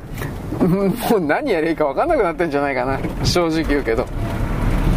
だからなんか LGBT がどうだとか差別がどうだとかそんなもん大多数の国民はどうでもいいと思ってることをやるしか仕事やってる感を演出するためにやるしかないんだろうなとは思うけどさ。でもやっぱりやりすぎたら自分たちやばいよねこれっていうふうに気づいてんだと思うよ。だからその今回の LGBT がどうとかこうとかっていう動きに関しても立憲はなんか今の段階では今日の日付23、4ぐらいの段階ではだいぶ腰が引けてんなというふうないろいろ関係者当事者から聞き取り調査したというかうーん気づいたんじゃないかな。なんか自分たちに乗せられたというかなんかそんなんで。彼らはほら AV, AV 立法だったっけ？AV 新法だったか忘れたけどアダルトビデオのあの法律で、えー、明らかに失敗してっからただアダルトビデオ法案云々で、えー、そんなに被害を被ってる人はいるいやいないというわけでいるだろうけどその被害被ってる人声上げないからね。僕は日本のアダルトビデオ産業がですねあの腐れけどの立憲民主の連中がですね立てた AV 新法によってですねしぼんでいくのではないかということに関して本当に強い懸念危惧あなんていうかな憤りこれを持っております。日本のアダルトビデオというのはですね本当にセンスがねあのいいのでね。あの外国のビデオなんか見れ見て見て見て見られたもんではございません。はっきり言って。あの、なんかもうスポーティー感覚で性行為するとかそんなビデオとかいっぱいあります。誰がどう見てんだよバーロ。まあこの分野に関しては本当はね中国が本気になって力じゃあいつらはねもう国家挙げてそういう部門を持ってるから朝鮮だったらキーセンだけどさキーセン部門とか。中国もそういう売春っていうか性行為専門の部隊いるんであるんでそれはもう教科書的に徹底的に勉強してるのであのあそこに腐れ女どもは。あ？おい。というふうなそういうのをね思いっきり映像にするとねこれは中国チャイナのエロビデオいいでおい。みたいなこういうふうになるわけですよ。ね最近はなんか鶴光的な喋り方を入れりゃいいのかどうええのかええのかこれこういうのはいいんかなと思ったりもしてるんですが難しいですね。鶴光さんはね。ということであのー、まあ AV 新法ね天下の悪法なので早く廃案にするか。廃案だったらメンツ潰れっつんだらあのー、徹底的な改正をやってですね、えー、法改正をやってですね骨抜きにしていただきたい。あの日本からアダルトビデオ女優が消えちゃうよ。あんなことしてたら。もう本当に憂いております。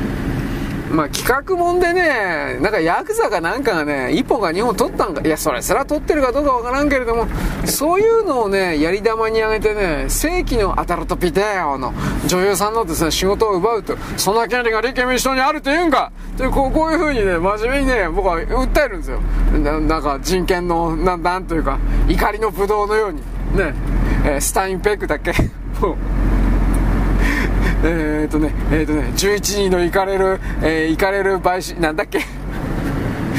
有名な映画。ね。えー、オーソン・ウェルズだったかが、あの、撮影したやつですね。11人の行かれる男たちだったかな。あ、怒ってるですよ。あの、あの、行かれる、気違いの方じゃないですよ。ね。あとは、えー、ちょっと裁判問ではなかったんですけど、行かれるブドウだったかな。なんかそういうの。うん。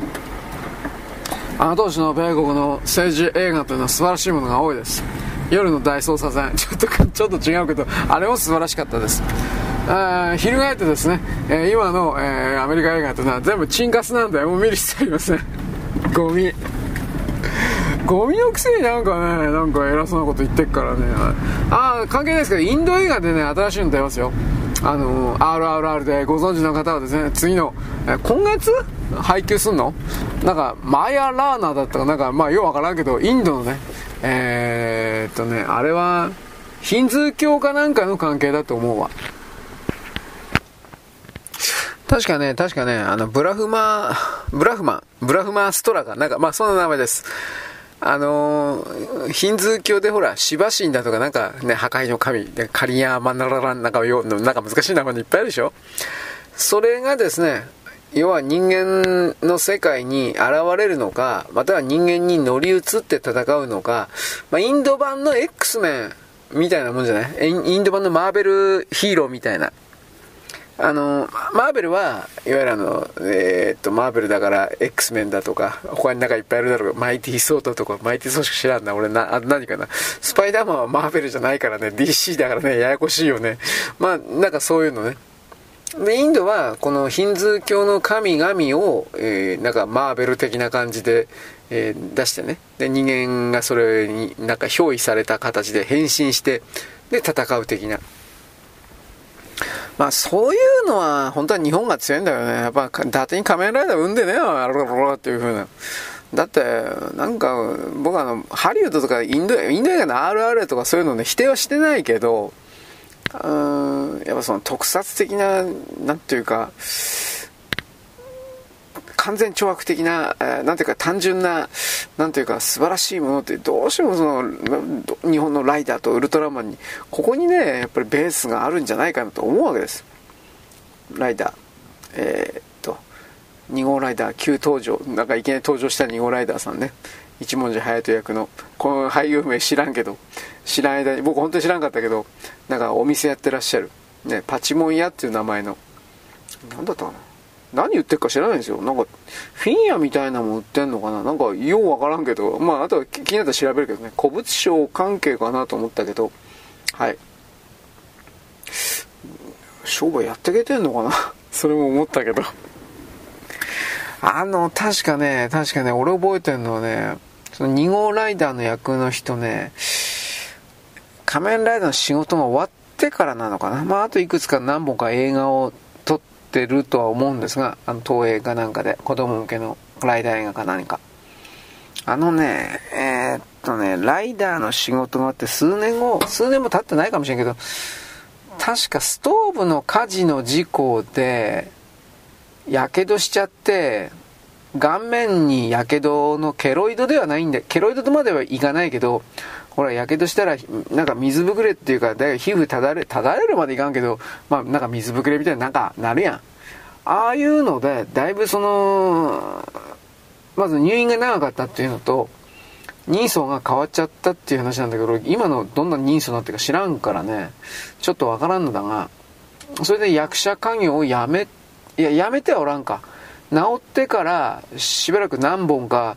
普通の、本当に普通のなんか、サラリーマンの部長か課長みたいな役みたいな、なんかそんなのを何本かやって、V シネマかな？なんだろう？やって、その後、ぷっつりと何してるか全然知らんかったけど、あ、パチモン屋っていうのやってたんだって、まあそれだけのうちなんですが、あの、変身ポーズで、いや、どうかな。本郷ライダーってどうだったかな途中退場する時まで変身ポーズであったかな俺よく知らないですよ。なんかあの、映画の新仮面ライダーみたいにバイクに乗って高速で移動したら変身するっていう設定じゃなかったかなと思うんだけど、この辺りがどうなのか正直分かってませんまあでも、えー、2号ライダーの変身、ね、ああれはあれで斬新だったんですがまあいいやそんなことは今どう置いといて、えー、で新仮面ライダーに関してもですね榎本さんですか？榎本さん2号ライダーやってますけどこいつを主人公にして、えー、続編をするという構想はもう大体立ってるっていうことは庵野監督言ったけど22億？25億まで行ってないのかな？わかんないけど。あでもこれから一応プライムアマゾンプライムとなんかいろいろ出してて回収はするんだろうけど赤にはならんと思うけど次あるかな？わからんけど。昔仮面ライダーのシリアス系の映画で仮面ライダーファーストっていうのがあってでまあまあ売れたのかな具体的な数字知らないけどでファーストっていうのがあってそこから次セカンド、あ、ネクストかな仮面ライダーネクストってあれだったかなそこで V3 が出てきて、でもそれで終わっちゃったような気がするんですよ。僕は、ネクストはちょっとだけ見たかもしれないけど、覚えてない。んで、人気があったのかどうかもわからない。とりあえず、一番最初のその、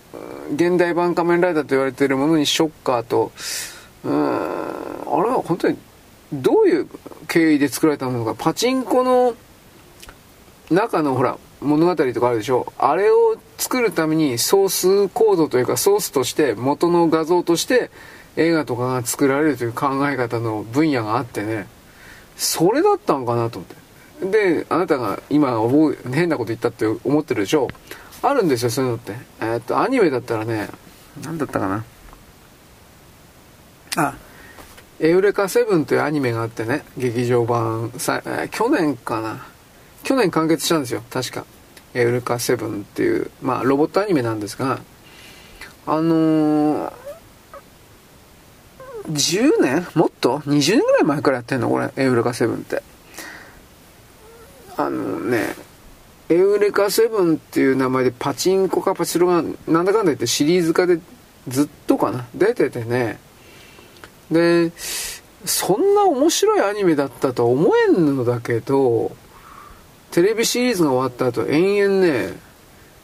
映画がね、4本か5本か6本かかなり出てるんですよ。5本6本かな？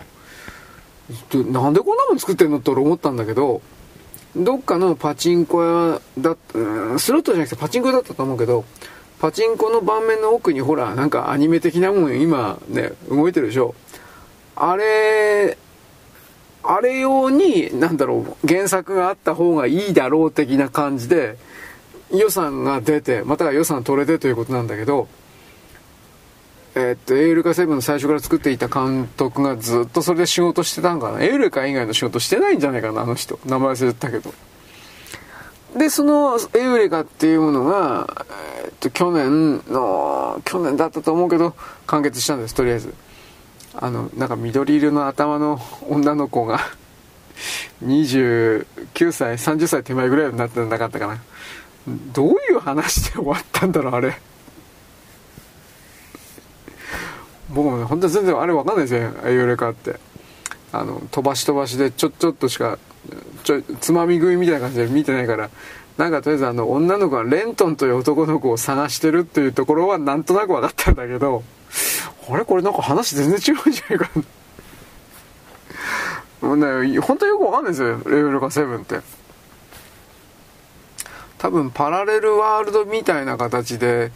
えっ、とね、全てが1本の同じタイムラインで繋がってない話なんですよ、確か。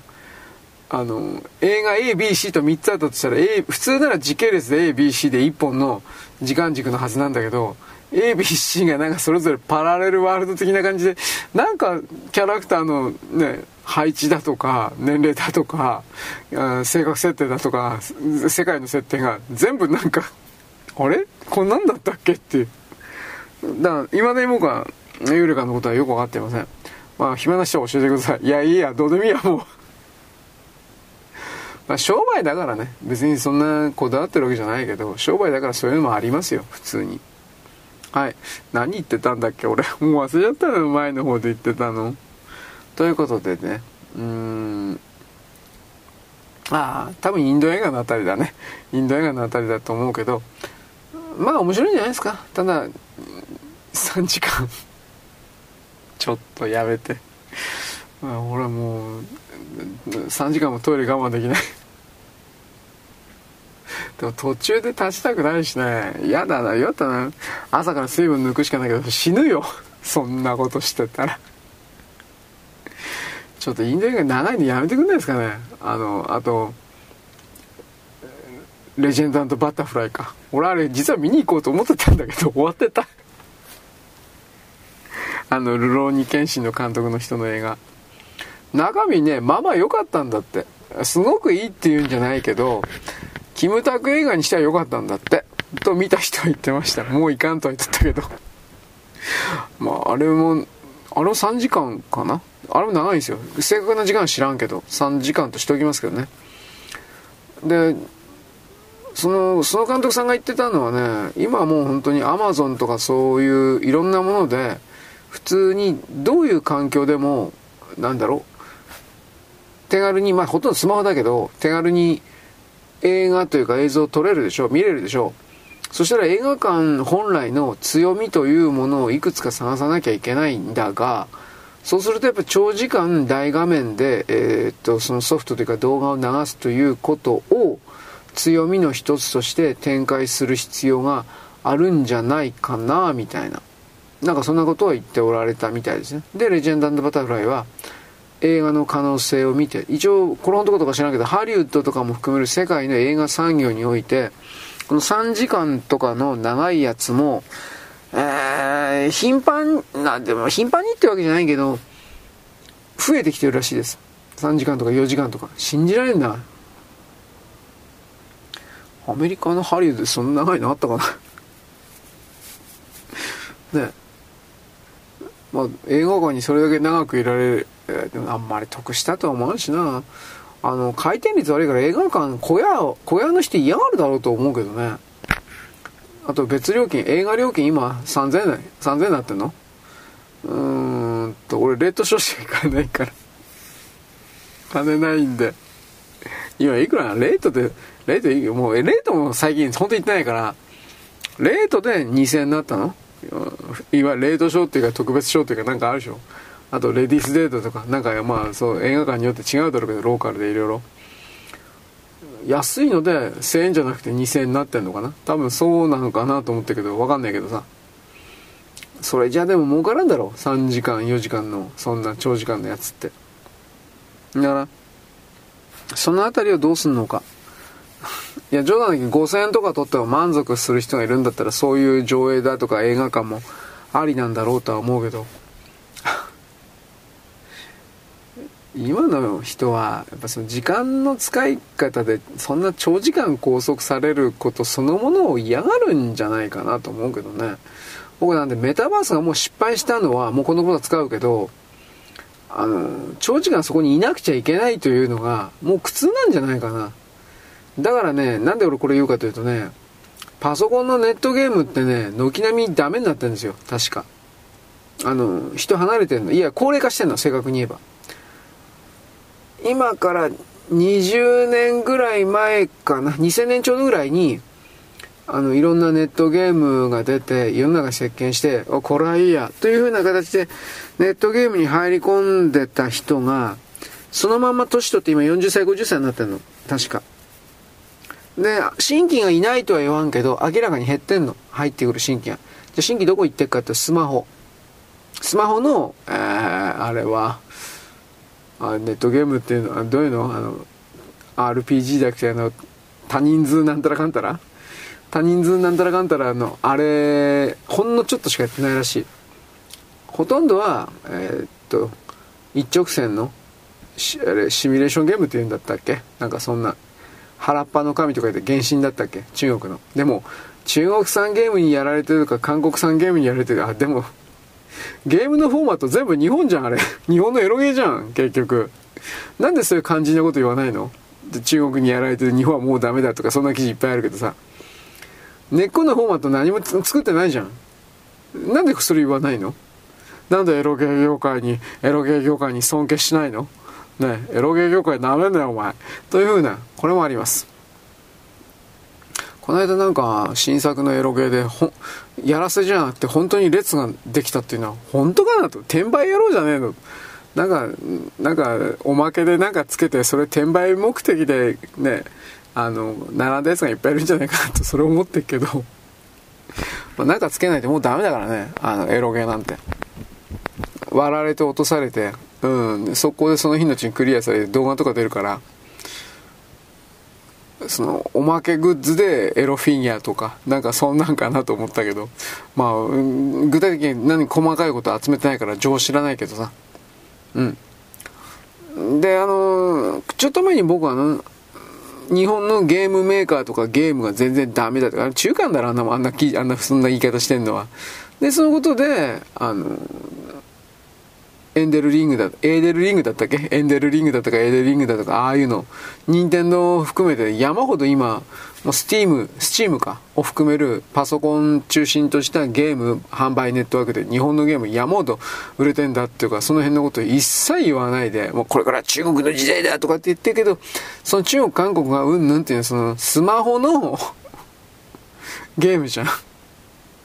1タイトルか2タイトルの。で、それも私言ったでしょ。中国人がやってんだって。VPN 使って、日本版のやつをダウンロードして日本人になりしまして、日本版のやつをダウンロードして中国でやってんだよ。だけど、あの、ダウンロード数とかそれは日本で日本人がダウンロードしてどうのこうのみたいになっちゃうわけ。だこれ言わないから、本当卑怯だなと思って。だから今のね、若い世代、10代がね、みんな原神だとかなんかやってるよ。やってんの？聞いたことだよ、俺。俺の聞いてんのはね、馬娘訴えられてショックで、ね、もう何もできないとか、そそんなんばっかりだよ、俺。原神とか、本当に聞かない。だから、まあ、やってる人いるだろうとは思うけど、多分ね、過大な評価というか、だと思う。まあいいです。馬娘を頑張ってください多分コナミ勝つだろうけど僕はパワフルプロ野球とかそういうタイトル知ってるけど中身全然知らなかったけどあの比較画像見たらあこれは原神あ原神じゃなかった。あのもう馬娘ダメだなと思った。勝てるわけねえじゃんな。もうモロパグじゃんと思ったけどまあ僕はあのスマホでゲームとかやらんのでどうでも見たってことでもいいんですけどショック受けてる人はいますね。まあ、コナミも何にも生み出せない会社になっちゃったからね、人のパクリゲームばっか出してたけどさ。だから、まあ、ゲーハーの人はね、ゲーハーイターの人はね、コナミは嫉妬したんだよ。まあ、嫉妬してに決まってんじゃんな、もう。コナミみたいなあんな嫉妬深い会社がいるかよ、人なし引っ張るばっかりね。小島監督が辞めた時にですね、その一連のエピソードのこと俺言ったと思うけどさ、うん、なんか本当に根性腐ってるよ。俺の見え方からすると、コナミが。ほつ法廷闘争するらしいね、あの人あの人たちはね。で、あの、小島監督なんかになんか脅迫状送ったんだって？脅迫状正確には、あの、コナミの会社の弁護士が、あなたは私の、どものコナミの会社をですね、公の場でですね、批判しすぎると。だからそんなこと余計なことだ別に法律に違反してねえんだから。そういうことをだからでもやるんだって、あの会社は。怖いですよね。なんか、何かの精神的な構造は違うんかなと僕は思いました。はい。小島監督は関係ないけど、今年中、こっちから来年かって3本ぐらいゲーム出すとかって言ったから、これ何？俺4ゲームネットだったかなあそこで見たけど、なんかそういうのね。でっかいやつ、ヘビーなやつ1本と軽いの2本だったかななんかそんな、人募集してんじゃなかったかなと思うけど、よくわかりません。あの、なんか荷物運ぶゲームは良かったらしいって言ってんだけど、あれは Steam で言ってたんかな ?PC。Steam かプレステ5なんだろう？けど、どれわからん。プレステ5も本体ようやく今年に入ってから、普通の値段で買えるようになったから、売れてんのかどうかはわからん。みんな Steam やらんか？なんかもうみんな大体 Steam の方に移動してるような気してたまらんのだけどね、正直言うけど。普通の PC 出るし、Steam 用のあの小さな PC ですか、うん、それ売ってるしね。バイオのほら僕バイオの P のこと P 型のこと言ったでしょ。あれが復活するっていうのもこの8型から10型のサイズの8インチから10インチのサイズのこの、えー、CMPC っていうタイトルだったな。コンパクト PC でいいのかな。あのその超小型の PC が売れてるんですよ。で、大体牽引はスティームなんだ、スチームなんだけど、ゲームなんだけど、